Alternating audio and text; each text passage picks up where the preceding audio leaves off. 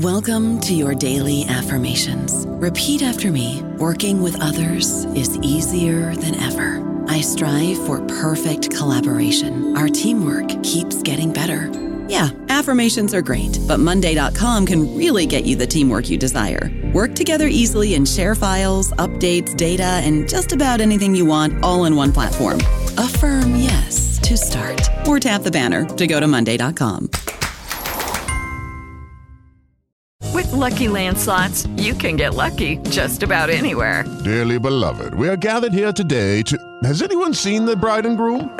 Sorry, sorry, we're here. We were getting lucky in the limo and we lost track of time. No, Lucky Land Casino, with cash prizes that add up quicker than a guest registry. In that case, I pronounce you lucky. Play for free at LuckyLandSlots.com. Daily bonuses are waiting. No purchase necessary. Void where prohibited by law. 18 plus. Terms and conditions apply. See website for details. Hello, everybody. This is Marshall Poe. I'm the editor of the New Books Network, and I'd like to tell you that we have a new and improved website. It has two new features that we think you'll love. One of them is a vastly improved search engine so that when you type in keywords, you'll get a bunch of episodes really quick. The other is the ability to create a listener account. And in that listener account, you can save episodes for later listening. So you can create a kind of listening list. We think these features are neat and we think you'll enjoy them. Please visit the site today.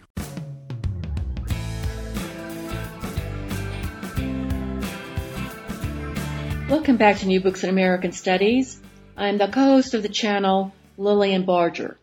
This edition is produced in cooperation with the Society for U.S. Intellectual History. My conversation is with Jennifer Ratner Rosenhagen, the Merle Curti Associate Professor of History at the University of Wisconsin-Madison.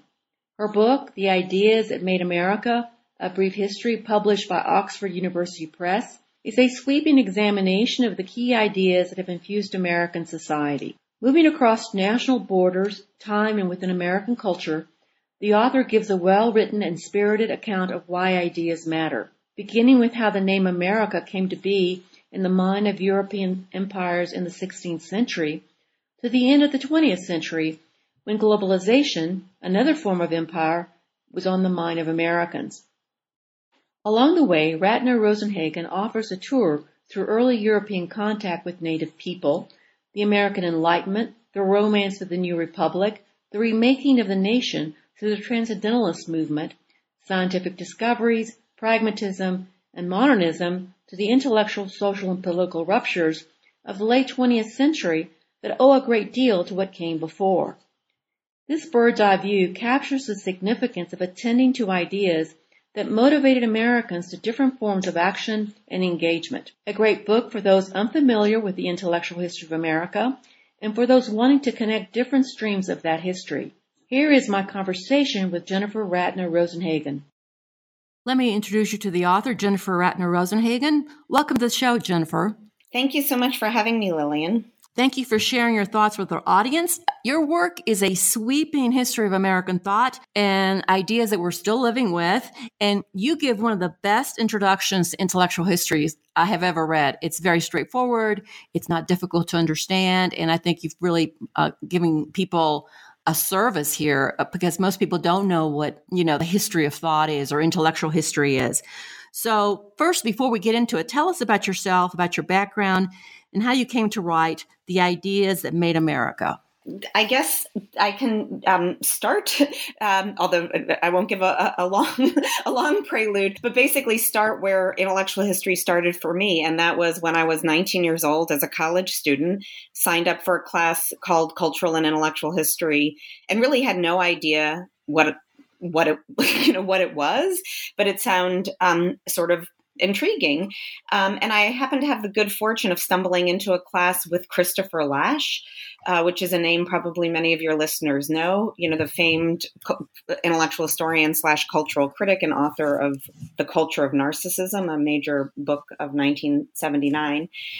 And what Professor then Professor Lasch um, did was to introduce me to this world of doing American history. Yeah, so coming you know, coming to learn about American history, but not in the way that I had ever done before, not by way of, you know, the big names and the big dates and the big wars and the big political um, figures and movements, but by way of ideas.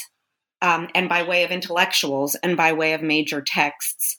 And to me, this was just so revelatory and intoxicating, right? Because it was a it was just such an interesting way to to approach the past by way of the way that other people in the American past made sense of themselves and their world.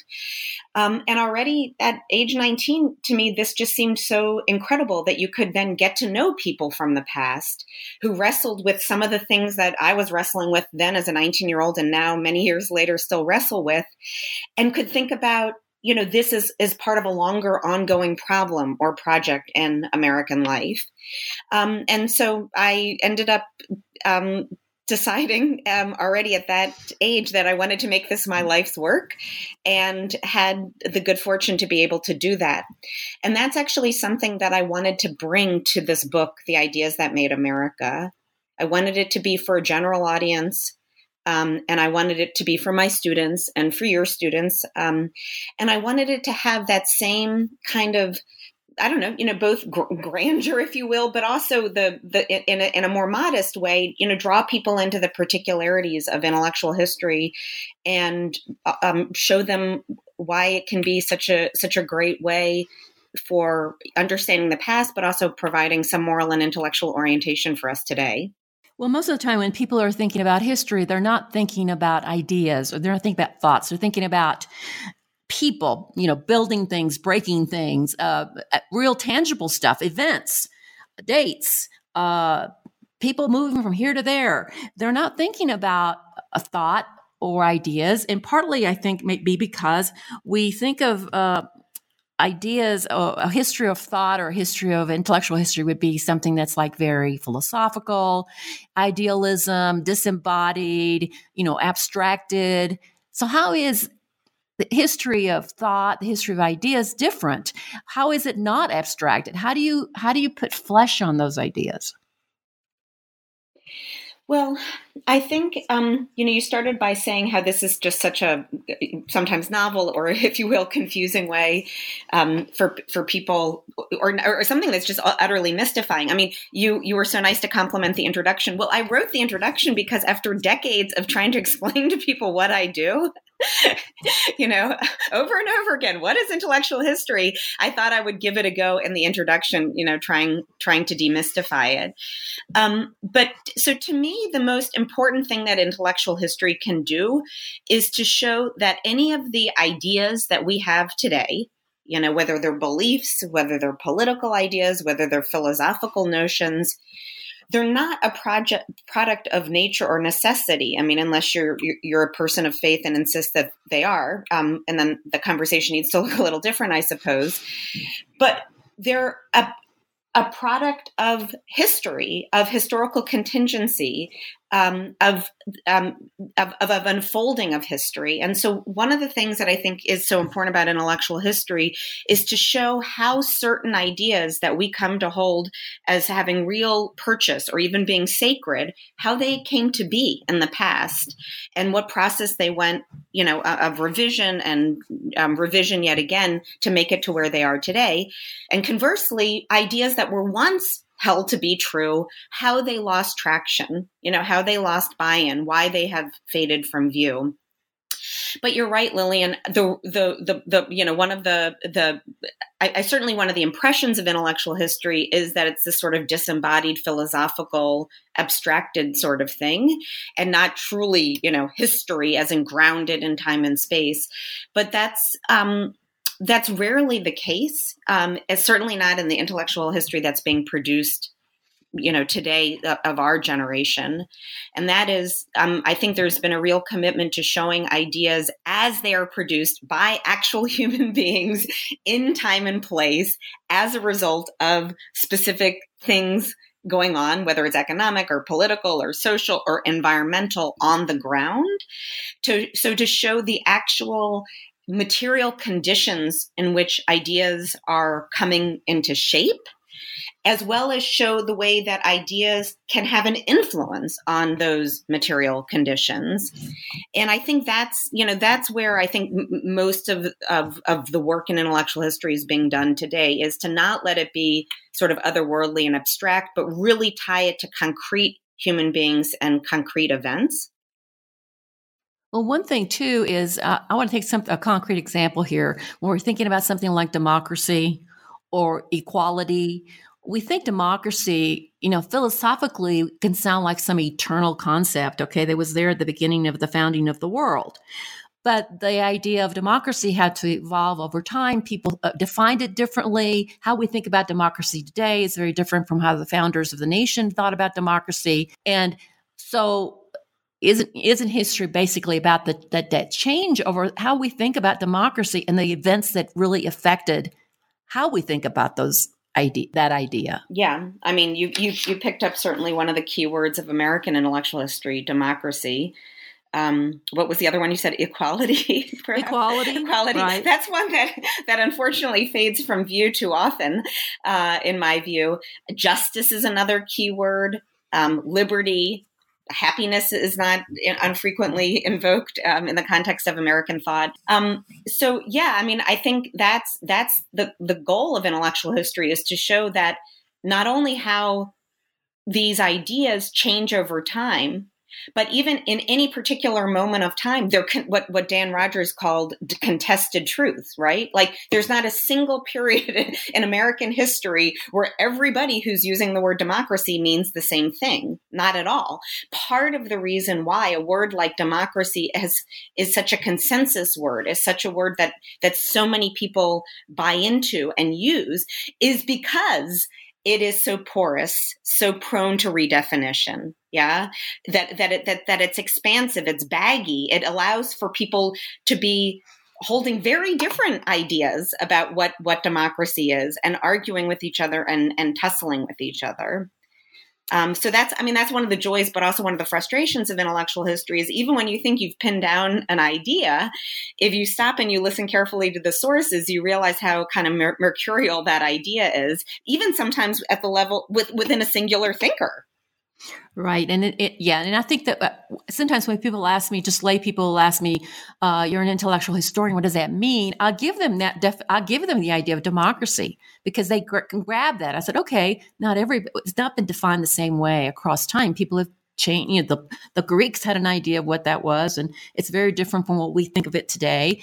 And that's what I study. It's that the change. That's one of the things that I study. Let me ask you about, um, you know, the idea that, okay, um, ideas really motivate action or people start with an idea and then they go they do something with that idea versus people have things happen to them events happen to them and then the ideas flow out of that as they try to understand uh, their experience that you know thought is reflection on on lived experience rather than lived experience is an expression of thought. This this this conundrum of of thought and action. Can you can you shed any light on the interaction between thought and action? Well, um, I I think I mean one of the things that I say in the book is that the thinking is where the historical action is at. Yeah, so that you know, not that the thinking is sort of you know on the side or simply a reflection of the real story of American history, but what would American history look like if actually the thinking the wrestling with ideas, the arguing, the putting ideas into action, the being moved by ideas. What if that was the center of the story? And of course, as an intellectual historian, I happen to think that it is. Um, and so that's one of the things that I'm that I try to do both in my teaching and, and also in this book is to say what does history look like when the thinking um, is at the center of the story. Then it comes to your question well, what comes first, right? It's a chicken or the egg. Does some event happen that makes an idea occur to somebody? Um, or is it that an idea happen, you know, has to come first in order for human beings to take some action on something? And I think um, it's obviously a, it's a combination of both. Um, so nobody ever um, uh, I mean, perhaps um, you believe that that human beings are born as a tabula rasa. That's true, but very few of us do intellectual history of infants, right? I mean, we tend to do intellectual history of people if they're not fully formed adults, but they're on their way to adulthood. That is to say, there's already they've already been exposed to ideas, right? They've already been exposed to beliefs.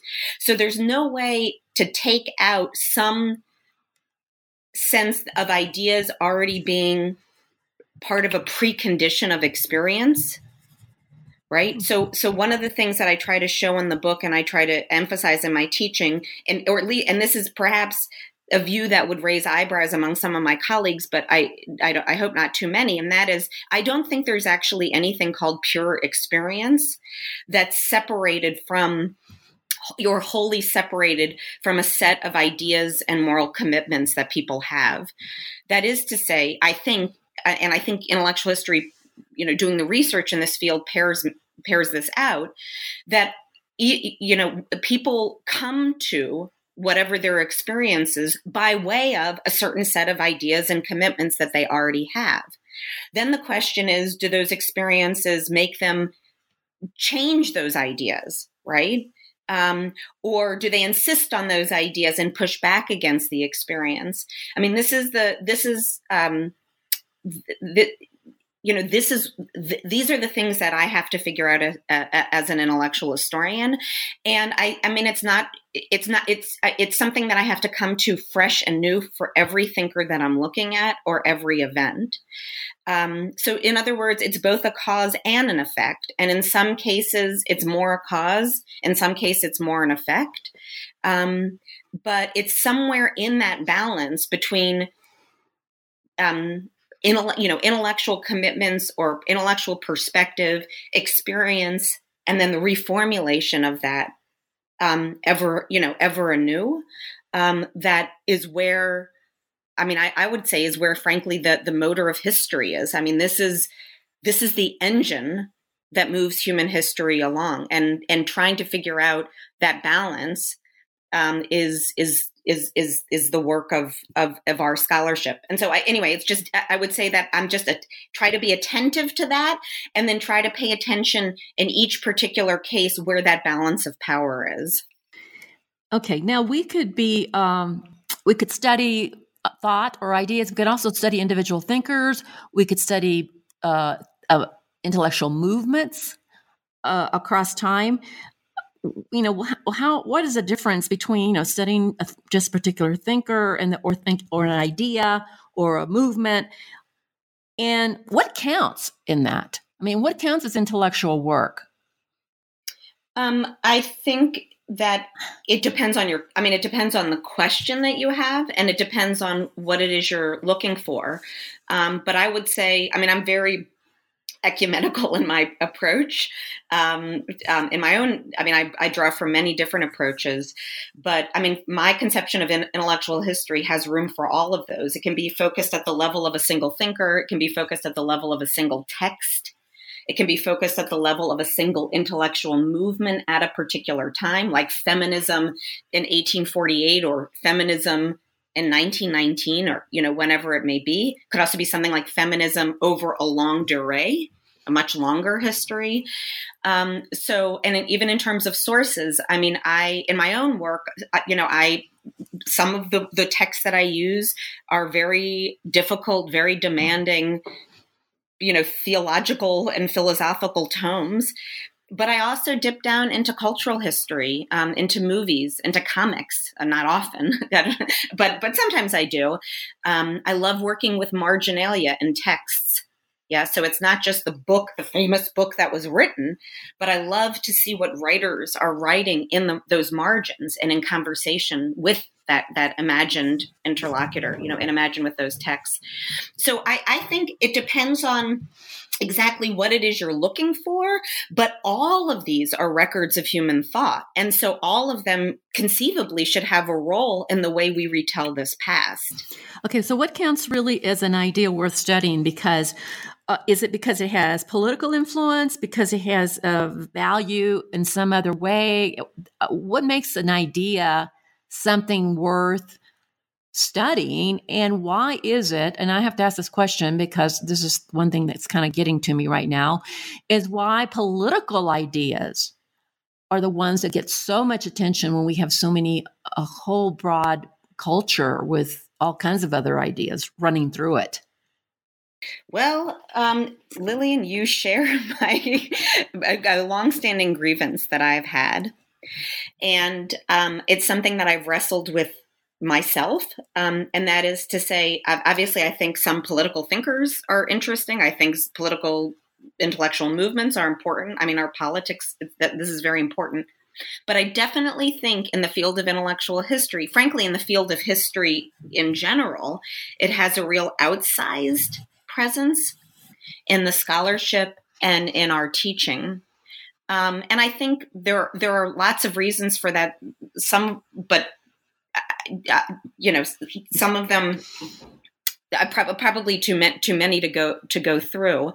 But i agree with you that that there's a there's a real dominance of focus on on political thought or ideas that end up having some sort of political significance. You know and by political i don't necessarily mean and i don't think you do either strictly party politics. But you know what we mean is you know contestations in the public sphere about policy um, you know about about public policy and, and you know and how it manifests in law. So anyways i think there's a place for that but i also think there's a role you know for literature and of course literature can be political but some of it is not at all. There's some philosophical which is much more existential or cosmological. It's not or ontological. It's not political. Um, it's you know some lots of religious history certainly is informed by political issues but not exclusively.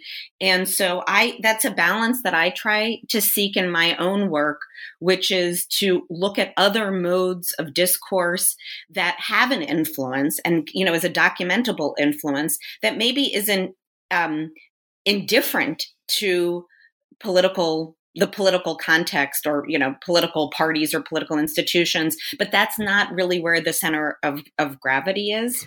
Okay. So now that we've kind of talked about that we're going to go right into the book. We're going to get more particular into the book. You start off uh, which i really like the fact that you start off uh, in the new world. America the americas is a new world and how the discovery or not i guess i hate to use the word discovery but the encounter with the New World, the Europeans, uh, the European mind had to deal with deep religious implications to what they were seeing. It was an existential crisis for Europeans to find, uh, you know, this this hemisphere. And can you talk a little bit about how though how encountering the America, what became known as the Americas, uh, influenced uh, European thought? Um, well, this is, I mean, so the, the influence cannot, I, I, don't think the influence can be overstated. Um, and that is there, you know, with the early encounters, and by that we're talking about, you know, the first generations, if you will, of explorers, the earliest settlers. Um, coming you know coming to america or you know what what becomes known as america and experiencing something that just did not line up in any obvious way with what they had read in the Bible. Um, or if it did, it took some pretty um, it took some pretty um, extraordinary gerrymandering of the Bible to make sense of what it is they were encountering in this new place. Um, what what people were discovering in the New World also didn't line up with the natural sciences at the time. So what you know what what the natural philo- or what were called natural philosophers in Europe, what they thought about the earth and the waters and all the living things upon it. Um, when the first generations of of settlers are here and they're collecting seeds and they're coming into contact with new animal forms and they're meeting the Native Americans, right? All of this set um, European thought kind of put it into vertigo, if you will. Um, it didn't upend everything, of course. Um, um, ideas are too tenacious for that.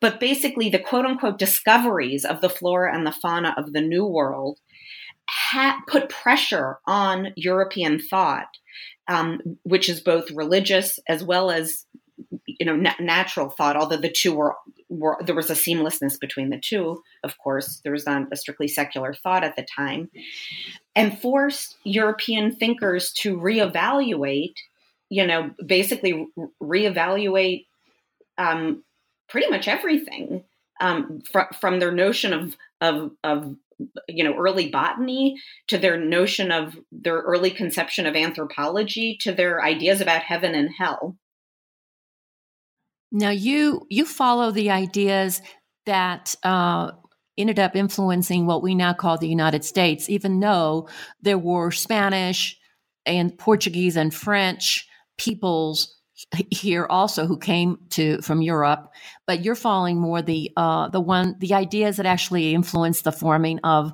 what we now call the United States. So yeah, and and that's important that um, that uh, you know the early. Um, this isn't to say that the the you know English language or the uh, uh, English speaking colonists somehow had some you know intellectual and moral supremacy and thereby won out that's a that's a product of just the contingency you know some historical accident et cetera et cetera but in the early period i mean there there's it's it's it is a story not of you know strictly just the british empire but spain had an empire and art and a bigger empire um, on the continent than uh, than Britain did. France was a much bigger powerhouse at the time. Um, and so the, this early period, even though you're right, the book goes on to explore what will become the United States, um, you know, predominantly English speaking, following from, from many Anglo, you know, Anglo norms. It's this it's a it's a real hodgepodge uh, intellectually, religiously, linguistically uh, for the first um, centuries. So we've got uh, this uh, embryonic uh, United States somewhere on the East Coast.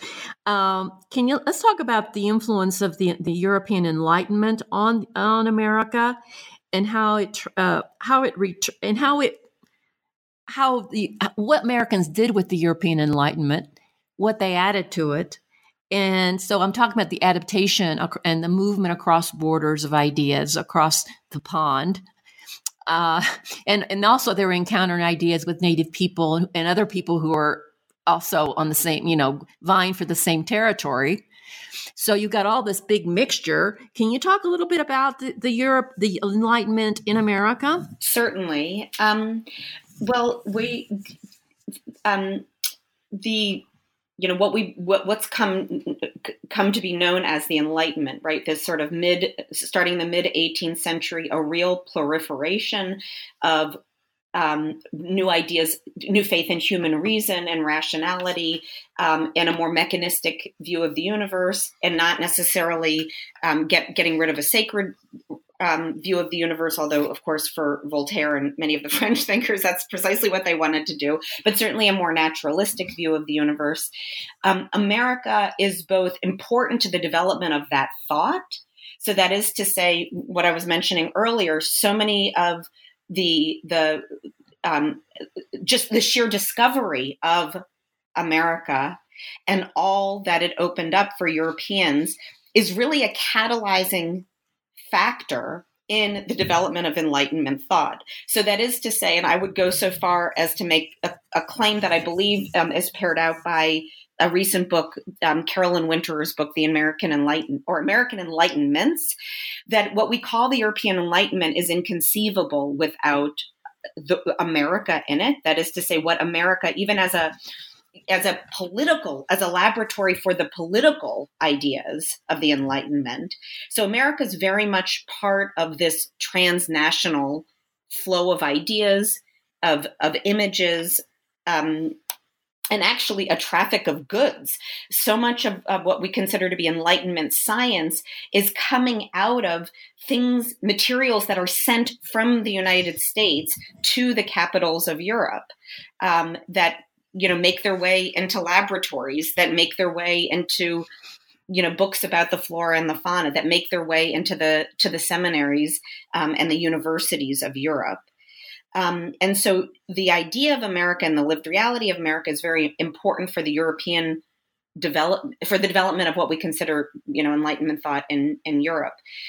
But it was also important um, from America, and I don't even want to say that America is on the receiving end of it, but um, but what are what would become you know the, the, the revolutionary generation they're reading these texts which are pouring out of um, different parts of europe about you know the grandeur of man about the capacity of man for self-rule and self-sovereignty. And they're being heavily influenced by those ideas. Um, and so you know with without I mean, so it's a kind of a, an interesting story of a kind of feedback loop between Europe and the Americas, if you will. But of course, it's it's predominantly European Enlightenment thought that has an extraordinary influence on the founding generation. Um, well, first the revolutionaries, and then the founding generation. I don't know about you, but I'm very busy and I don't have a lot of time to cook. That's why I subscribe to Factor. Eating better is easy with Factor's delicious, ready to eat meals. Every fresh, never frozen meal is chef crafted, dietitian approved, and ready to go in just two minutes. You'll have over 35 different options to choose from every week, including Calorie Smart, Protein Plus, and Keto. These are two minute meals. Factor meals are ready to eat and heat, so there's no prepping, cooking, or cleanup needed. They're flexible for your schedule. Get as much or as little as you need by choosing your meals every week. Factor is the perfect solution if you're looking for fast, premium options with no cooking required. Sign up and save. We've done the math, and this is important. Factor is less expensive than takeout, and every meal is dietitian approved to be nutritious and delicious. Head to factormeals.com slash NBN50 and use code NBN50 to get 50% off. That's code NBN50 at factormeals.com slash NBN50 to get 50% off. And what's really interesting too is that you combine Enlightenment ideas with Protestant uh, theological ideas, and you get sort of a new thing. Sometimes they're not congruent with each other. Uh, sometimes they're in competition with each other, but they all become part of the mix. So let me ask you: What the, the Enlightenment also had some blind spots. How did some of those blind spots get um, become American blind spots. And I'm thinking specifically about the place of women or other races uh, in the whole scheme of man, uh, the, the idea of man. Uh, we didn't necessarily drop those. Well, um, so there is a lot to still recommend uh, Enlightenment thought as it, you know, was produced in the mid to late um, 18th century. Um, but of course, we can read it now. We should be reading it now and seeing, as you rightly say, the blind spots um, in um, Enlightenment thought. And so, uh, um, you know, when when when you read, let's say, Locke or you know, don't Hume or um, even Kant, or you even come to this side of the Atlantic and you read Samuel Adams or, or, or Thomas Jefferson, um, the first thing is, you know, they had a kind of a universal conception of man. Um, and by that, theoretically, what they meant was human beings, but in fact, they didn't. They meant literally man and specifically white men. So when, you know, with all of this loving praise of the capacity of man to do X or Y, even though on some level they imagined this as a generalized statement about humanity, when pressed, they actually were very specific what they meant. and that is to say, they didn't think that women had the same kind of intellectual capacity that, that men did. They didn't think that people of color, although that, you know, that slaves or Native Americans had the same intellectual capacity and the same capacity for self sovereignty. And so one of the things is that Enlightenment thought, even though when it talks about man, man, man, it's invoke, it, it, it, it aspires for that to be a claim about the human human beings. But in fact in almost every single case it's about a very specific human being um, and that's a, that that's a, a, a, human being with a particular race a particular gender sometimes a particular religion um, and often what we would now call a particular class as well. Um, and so that's one of the blind spots of enlightenment. Like despite its claims for universalism, we you know, we we have to do our due diligence in reading and and recognize that the aspiration, the idea of universalism was actually very particular. Um, so that's one. And what, what that means, Lilian, as you know, because you've studied this and you've taught it, is that you can have someone like a Thomas Jefferson who writes some of the most exquisite, you know, odes to human freedom while he is an owner of 600 human beings over the course of his lifetime. Now, the, the, the ideas that were part of the European Enlightenment were ideas in the mind of intellectuals, you know, at the very high level. But America was a place to actually experiment, to actually, you know, put those ideas into practice. In uh, from almost like, yeah, blank slate. Uh, and you've got Thomas Paine who comes along, and he's he's not an he's not an elite. He is a common man. He takes those ideas of you know of freedom and uh, you know uh, individual sovereignty and and not uh, kings and gods and all that, and he basically is part of what ignites uh, popular thinking uh, that gets behind the American Revolution. Can you talk a little bit about how the how ideas that were more theoretical in Europe actually become lived out somehow in America. Wonderful. That's such a um, wonderful formulation. Um, so thank you. I'll, I'll need to use that in my class this fall. Um, yeah, that's precisely it. So these are, you know, in, in Europe, these ideas about self sovereignty and democracy um, and you know the, the, the reach of human reason. You're right; it's at the level of of um, of philosophical thought. It's at the level of in some places being incorporated into law, but it's happen- happening in a very high register, and it's for the most part a theoretical discussion. Um, but you're right; Thomas Paine is a perfect example of someone who takes many of those ideas and then puts it into a, the vernac, you know, a, a, vernacular, an everyday language. And really, at times, it's if for any of listeners who haven't read it, I encourage you to grab it because the, the power of the rhetoric is just extraordinary. But I mean, it's pretty crude at times.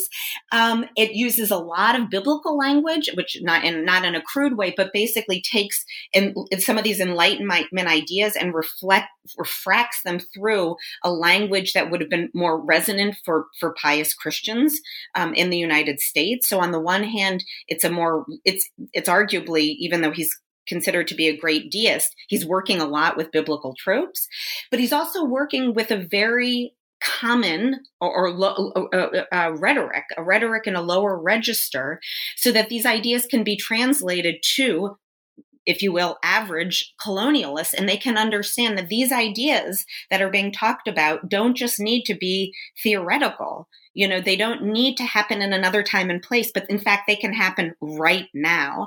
And, you know, earlier you were asking me about the kind of like our ideas an effect or ideas a cause. Where do they, you know, kind of fit into the material engine, if you will, of American history? And I think Thomas Paine's com- um, um, Thomas Paine's common sense is a is a classic example, perhaps the best one we've got, about a set of ideas being articulated in such a way and with such power at exactly the right time um, that it helps give a real impetus and moral force behind Americans taking up, or, or then colonial colonists taking up arms against their, you know, their own government, essentially, right?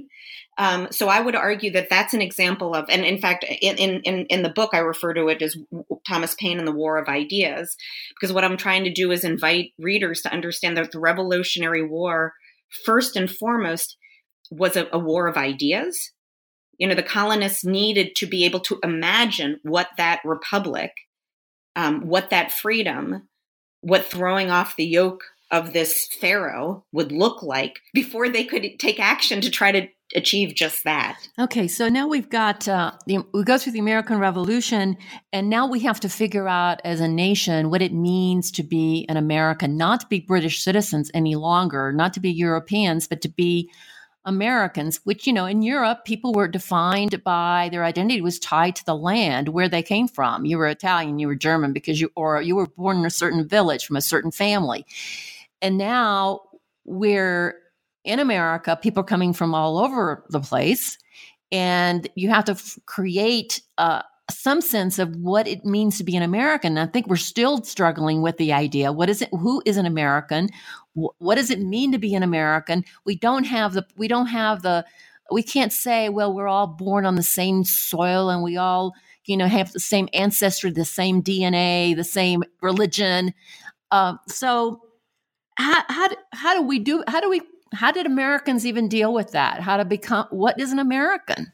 Well, you're hitting on um, obviously one of uh, uh, the key themes of the book, and the reason why it's a key theme of the book is because it's in fact a key theme in American history. It's you know one of the abiding leitmotifs of American American history uh, from you know the earliest contact to the present which is you know what does it mean to be an american? Who gets to be an american? Who's in? Who's out? Um, where can we build walls to keep you know americans to the what we're going to consider americans to the one side versus you know those who are the others to the other side? So as you know this is still with us today.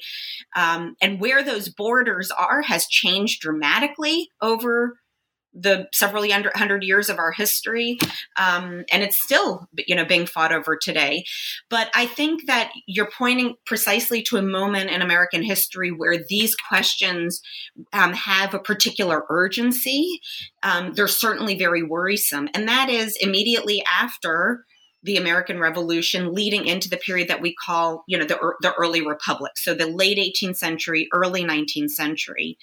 And what was clear to a lot of observers in this period, and by that I mean, you know, 1880s, 1890s, 1900, 1910s, um, into that antebellum period, was that they were looking around and saying, you know, we may have politically achieved our goal to get rid of you know, to, to, to no longer be supplicants, yeah, to no longer be subjects to uh, England. Um, but intellectually, um, emotionally, um, uh, culturally, we are still, um, you know, as as as deferential as we were before. In other words, there was a worry that there had been a political break, but not a meaningful, if you will, cultural uh, break um, with with England. And so what what we see in this period around you know the late 18th, early 19th century are what I'm calling in the book Made in America 1.0. Um, and I just do it so that, you know, and, and to try to make it kind of accessible, which was what, what did, what did it mean at that time then to say, no, let us have our, a real declaration of independence, not just politically, but in other ways. So some of this made in, in America 1.0, we see with someone like a Noah Webster, who was an educator, um, and what disturbed Webster, and your listeners may, the name Webster may be familiar because if they look on their bookshelf, they probably all have a Webster's dictionary on their bookshelf. And that Webster was, in fact, this very same Noah Webster. And the origins of the dictionary were that he was an educator at the time. And what bothered him was that America, at least British English, was still what was spoken, the British English that was spoken in America was exactly what was spoken across you know um, over in england. And he thought in order for there to be a, a, a, for a nation to really be a nation it needed its own language. And so what webster went about doing was to rewrite every English word then in, in usage so that it would have a particular American spelling. And this was his way to kind of create some distance between the language that's spoken here and this language that was spoken back in Mother England. And and and I'm sure your listeners, if they've ever noticed, you know, in America we say things like we'll spell splendor, S P L um, S P L E N D O R, but in British English, it's O U R. Um, words like um, capitalization or anything with zation for us is with a Z, um, but in England it's with an S. Well, these were all innovations from Noah Webster as a way to kind of found what you know a, a national language that was particular um, to to to Americans as as a people. And there are other efforts, you know, other efforts at this time also to try to make find things that sort of ground new cultural efforts, uh, new e- expressions that would be particular to America and would help also distinguish America um, from from Europe. Now, you go on after the early Republic period, which uh, you talk about several different uh, intellectual movements or ideas that were very influential. You, you, talk about transcendentalism. And so, what did American transcendentalism bring to an already religious people? Because at the time it was emerging, you know, it was, we're dealing with here with a second great revival and the second great awakening and lots of revivals everywhere.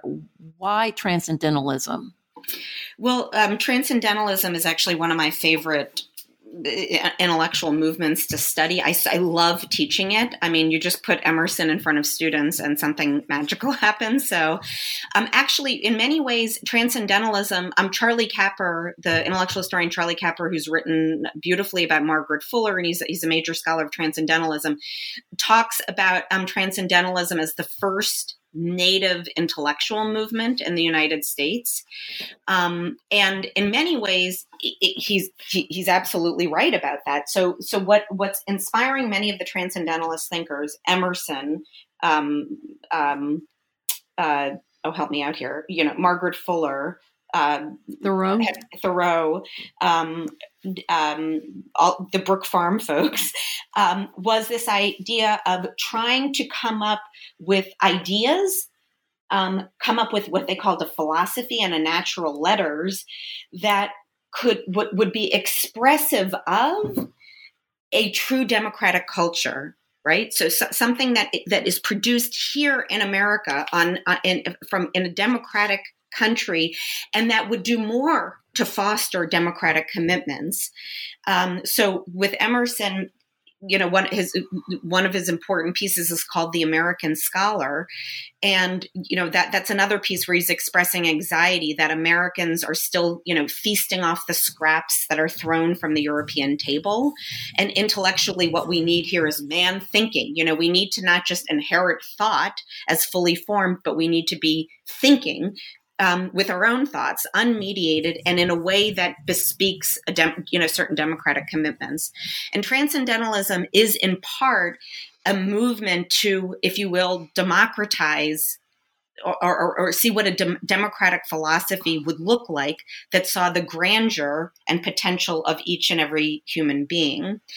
Um, but uh, and I mean, it, you touched on the religious factor. M- most of the the, the tra- early transcendentalists were themselves Unitarians, um, and they were disenchanted with Unitarianism because it seemed too distant and cold and intellectualized, and not something um, that had had life in it. And so, transcendentalism, in a way, intellectually owes a lot to Unitarianism.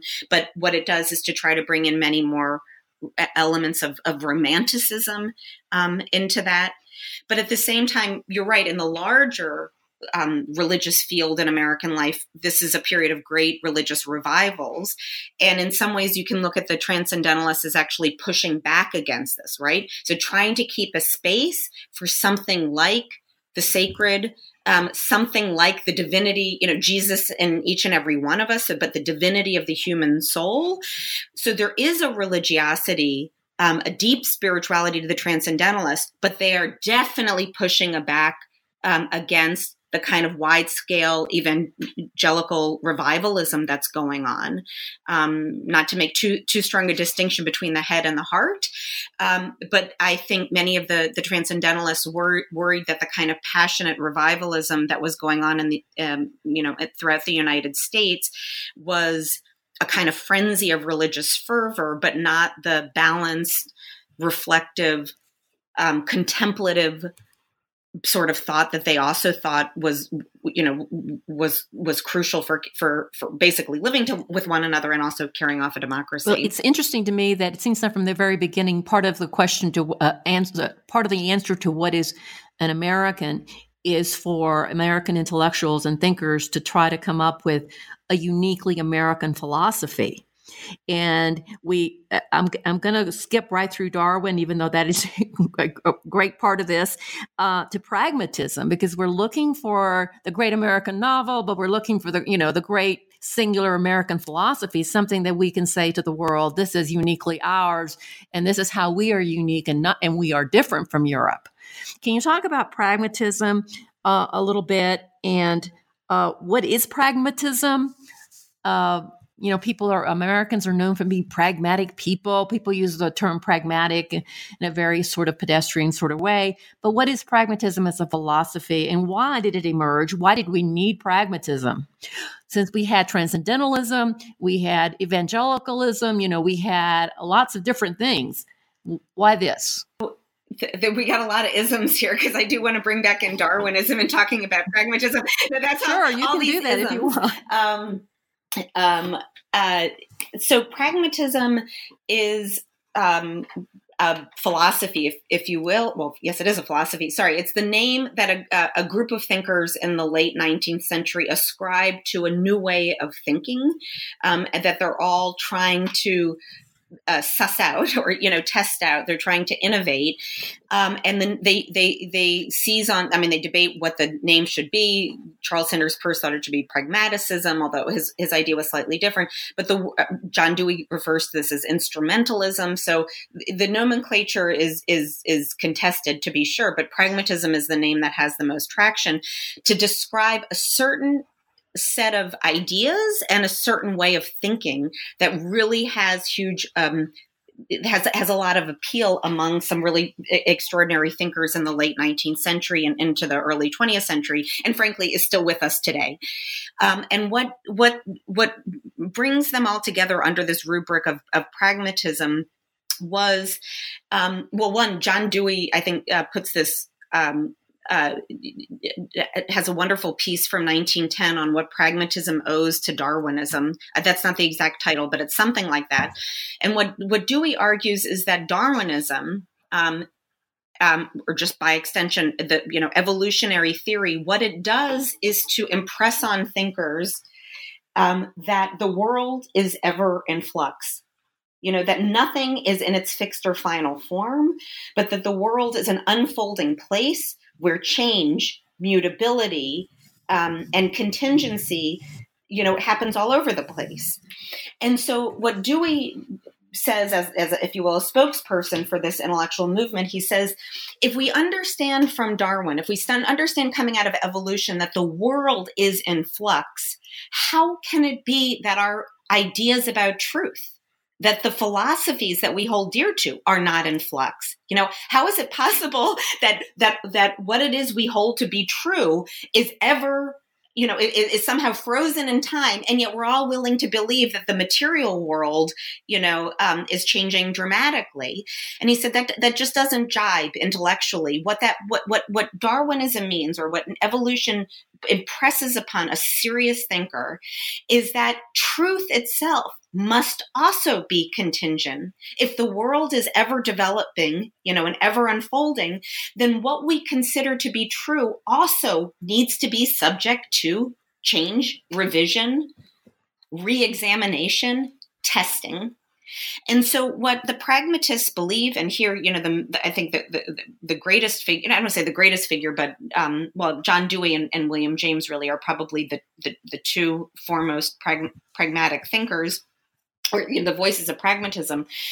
Um, James being of an older generation, Dewey was the next generation. Um, was to say, okay, so let's let's now think about what truth would be in a universe like this. And what they they argued was that truth shouldn't be um, claims that are you know truth claims should not have the status of truth because from the from where they came from. In other words, they shouldn't have authority because they came by way of your your a pulpit or your pastor um, or a particular book or a particular tradition. That's old. It doesn't mean that it's wrong. It just means that it maybe have been true at one time. What pragmatism says is you need to take that idea now and test it in lived experience. Yeah. So when those ideas were once formulated, they may have been true at one time, but now our job in this dynamic universe is to test those ideas. Um, and, or if you will, be instrument, look at those ideas instrumentally how are they working now? Do they still have traction? Do they still um, help to explain things? Um, J- James, unfortunately, at one point referred to the cash value of ideas. So, does that idea still have cash value? And he was, you know, ridiculed for using, you know, such a yucky, you know, sort of capitalist metaphor, if you will. And he apologized for it. But basically, what pragmatism does is to say the authority of an idea does not come from is not dependent on where it came from in the past. It depends on where it can take you now and in the future. So that is to say what pragmatism does is to say that all truth claims and it can be anything has a shot at being true if it can demonstrate its its its value, um, if it can demonstrate its usefulness. And so, what this does is to shift our conception of truth from origins to one of consequences. The idea behind pragmatism in, in ideal form, but I also think in, in the way that many of these thinkers really practiced it, is that it was more democratic right? Because it doesn't matter. The authority doesn't come from the idea, the origins of the idea. It doesn't, it's not about someone's station or someone's class or someone's privilege or someone's education. Ideas are tested in reality. And so pragmatism was also an effort to come up with a philosophy that was more, that reflected the democratic commitments you know of, of these thinkers and what they hoped was of a larger america and if you, what you're describing there is seems to me like a very uh, American idea because we don't have, as Americans, didn't have, you know, the past of like European past to turn to. Your your parents, the the traditions, very strong traditions and and and and lineages and land that we were really tied to. Everything was an experiment. Everything was we've got to go out there, you know, the frontier. And I'm talking about the frontier in terms of existential frontier and try out uh, new things because we're not tied any longer to these uh, bound to you know what came before. So it makes sense that pragmatism would emerge on the american continent. Now i'm going to uh, change the topic here. I want to talk about um,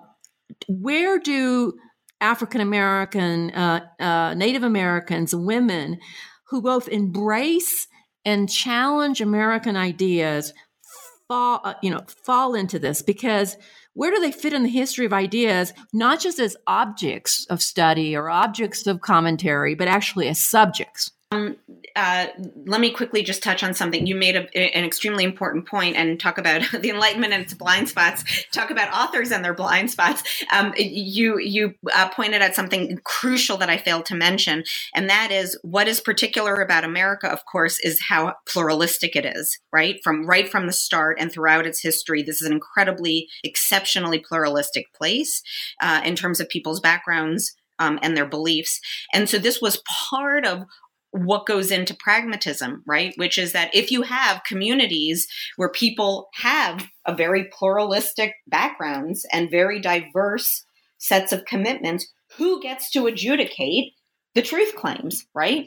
If we don't have the church that we all go to, you know, um, subscribe to, if we do not have a Kaiser or a king, there is no ex- authority above the human beings who are the citizens of this place how do you adjudicate different truth claims in a pluralist society? And the answer was you know that's the answer for them was was pragmatism. So i'm just glad that you mentioned that Lilian it was also intended to respond not simply to the dark you know um, the scientific um, you know uh, revelations from the 19th century but also something much more longstanding in american history which is how you can build community with all of, with, with among such such diversity um, how can you find commens- con- consensus among so much diversity so now I'm going to ask you. I'm going to ask you a question that's really not. You don't really address this much in your book, but I think it's it's the next question for the uh, Americans. Is in an age of global globalization, where not only do we have a pluralism within our you know our society, but we are now part of a big international global society where goods and ideas and people are going across borders everywhere. And really the borders are dissolving. I think that that is why we're trying attempting to build a physical wall because we realize that the borders are dissolving. Where are, where do you think american ideas are going to go are we going to impose those on the rest of the world or is the world going to to to begin to already has i think uh, change even our our formulations? Oh Lord, um, when when someone I know it's a big question. It's a it's a big question. It's a speculative question, and I think it's it's like you know if there's a history of ideas, right. there's definitely That's a future. Very, thank you. And sometimes uh, lately, I uh, feel kind of despairing, and I'm not sure what that future is going to look like. Um, uh, I I have no idea. I have no. I mean, there. The, um, the the sure the past is prologue to the future, but um, I think how things are going to play out from here um, is beyond um, something that I'm professionally trained to do. But no, I understand that. I know it's it's, yeah. it's actually just a fun but question will, to play I, around with. I can answer it, and that is if Americans do not do hold on to certain traditions which have been crucial for the survival, you know, if not the flourishing of democracy, then um, I think um, um, you know, all bets are off. So um, I invoke John Dewey here, who in 1939, um, and it was in, um, he was being honored at an event. If I'm not mistaken, it was his 80th birthday. So think 1939, right? This is um, fascism and, and the specter of fascism and totalitarianism is, you know, as intense as ever. And the concerns about, you know, is America going to be drawn into is there going to be another war? Is America going to be drawn in, into a war is first and foremost among everyone's minds in 1939, and especially um, John Dewey, you know, the foremost uh, philosopher of, of, of, the day. And what Dewey said in this piece, and I think it's really um, uh, re- resonant right now, um, so folks may want to take a look at it. Um, is he says we should never forget democracy is not um, is not a foregone conclusion and you can lose it. um, losing it is a lot easier than gaining it ever was. Um, and so, um, what Americans, you know, he warned against Americans being complacent with their democratic institutions, certainly in the face, in this case, you know, of fascism um, from abroad. And I would argue we now have it in a much more profound way from within not just abroad. And what what Dewey argued is that democracy requires a certain mindset. It requires a certain kind of intellectual nimbleness. Um, and it also requires commitment to certain kinds of intellectual institutions. And again, this is just harkening back to the founding fathers, all of whom thought that education, you could not have you know a, a, citizenry if they were not educated and so, you know, across the board, now again, you know, they put limits on who should get the education, um, but the language um, uh, uh um, was that, you know, in order to be, um, to, to, to practice self sovereignty, in order to be citizens and not subjects, we needed a baseline of education. We needed a baseline of access to intellectual opportunity we needed a steady flow of ideas and then hence you know in, to, to invoke the pragmatist with dewey and we need to test and reformulate those ideas again and again and again. And if you don't do that what you risk um, and then this is a, a, line that lionel trilling picks up in the liberal tradition in 1950 is you have a closing of the intellectual accounts. You have a rigidity and where once there was a free flow of ideas and argumentation and I, imagination, to use um, Trilling's word, you have something hardened, and it's called ideology. Um, and so, you know, here I, I, I invoke this more as a warning rather than as a, you know, so this is not me as a soothsayer, but just me as in trying to be in conversation with some of the best thinkers you know, I think in our American past who have looked at similar situations that we now find ourselves in and the way that they thought that America was going to have a future that we would, that, um, that was worthy, you know, of its of the best moments of its past was a was a commitment to a kind of openness, um, intellectual dialogue and debate, um, an elevation of dis- discourse, you know not a gutting of, of discourse um, so so that's that you know that's that's what I, I would say is that um, we're not going to find our way out of this morass if we keep um, allowing ourselves to stay locked into the terms of debate as they are now. Um, certainly, if we, you know, um, rather than saying truths are contested and we need to debate them, to just say, as Rudy Giuliani did, you know, well, truth isn't truth, and just shrug your shoulders and throw your hands up. Jennifer, I think that's an excellent place for for us to stop. Um, thank you, Jennifer. Thank you so much. Thanks for the conversation. And thank you to our listeners for tuning in to another edition of New Books in American Studies. This edition has been produced in cooperation with the Society for U.S. Intellectual History. This is your host, Lilian Barger.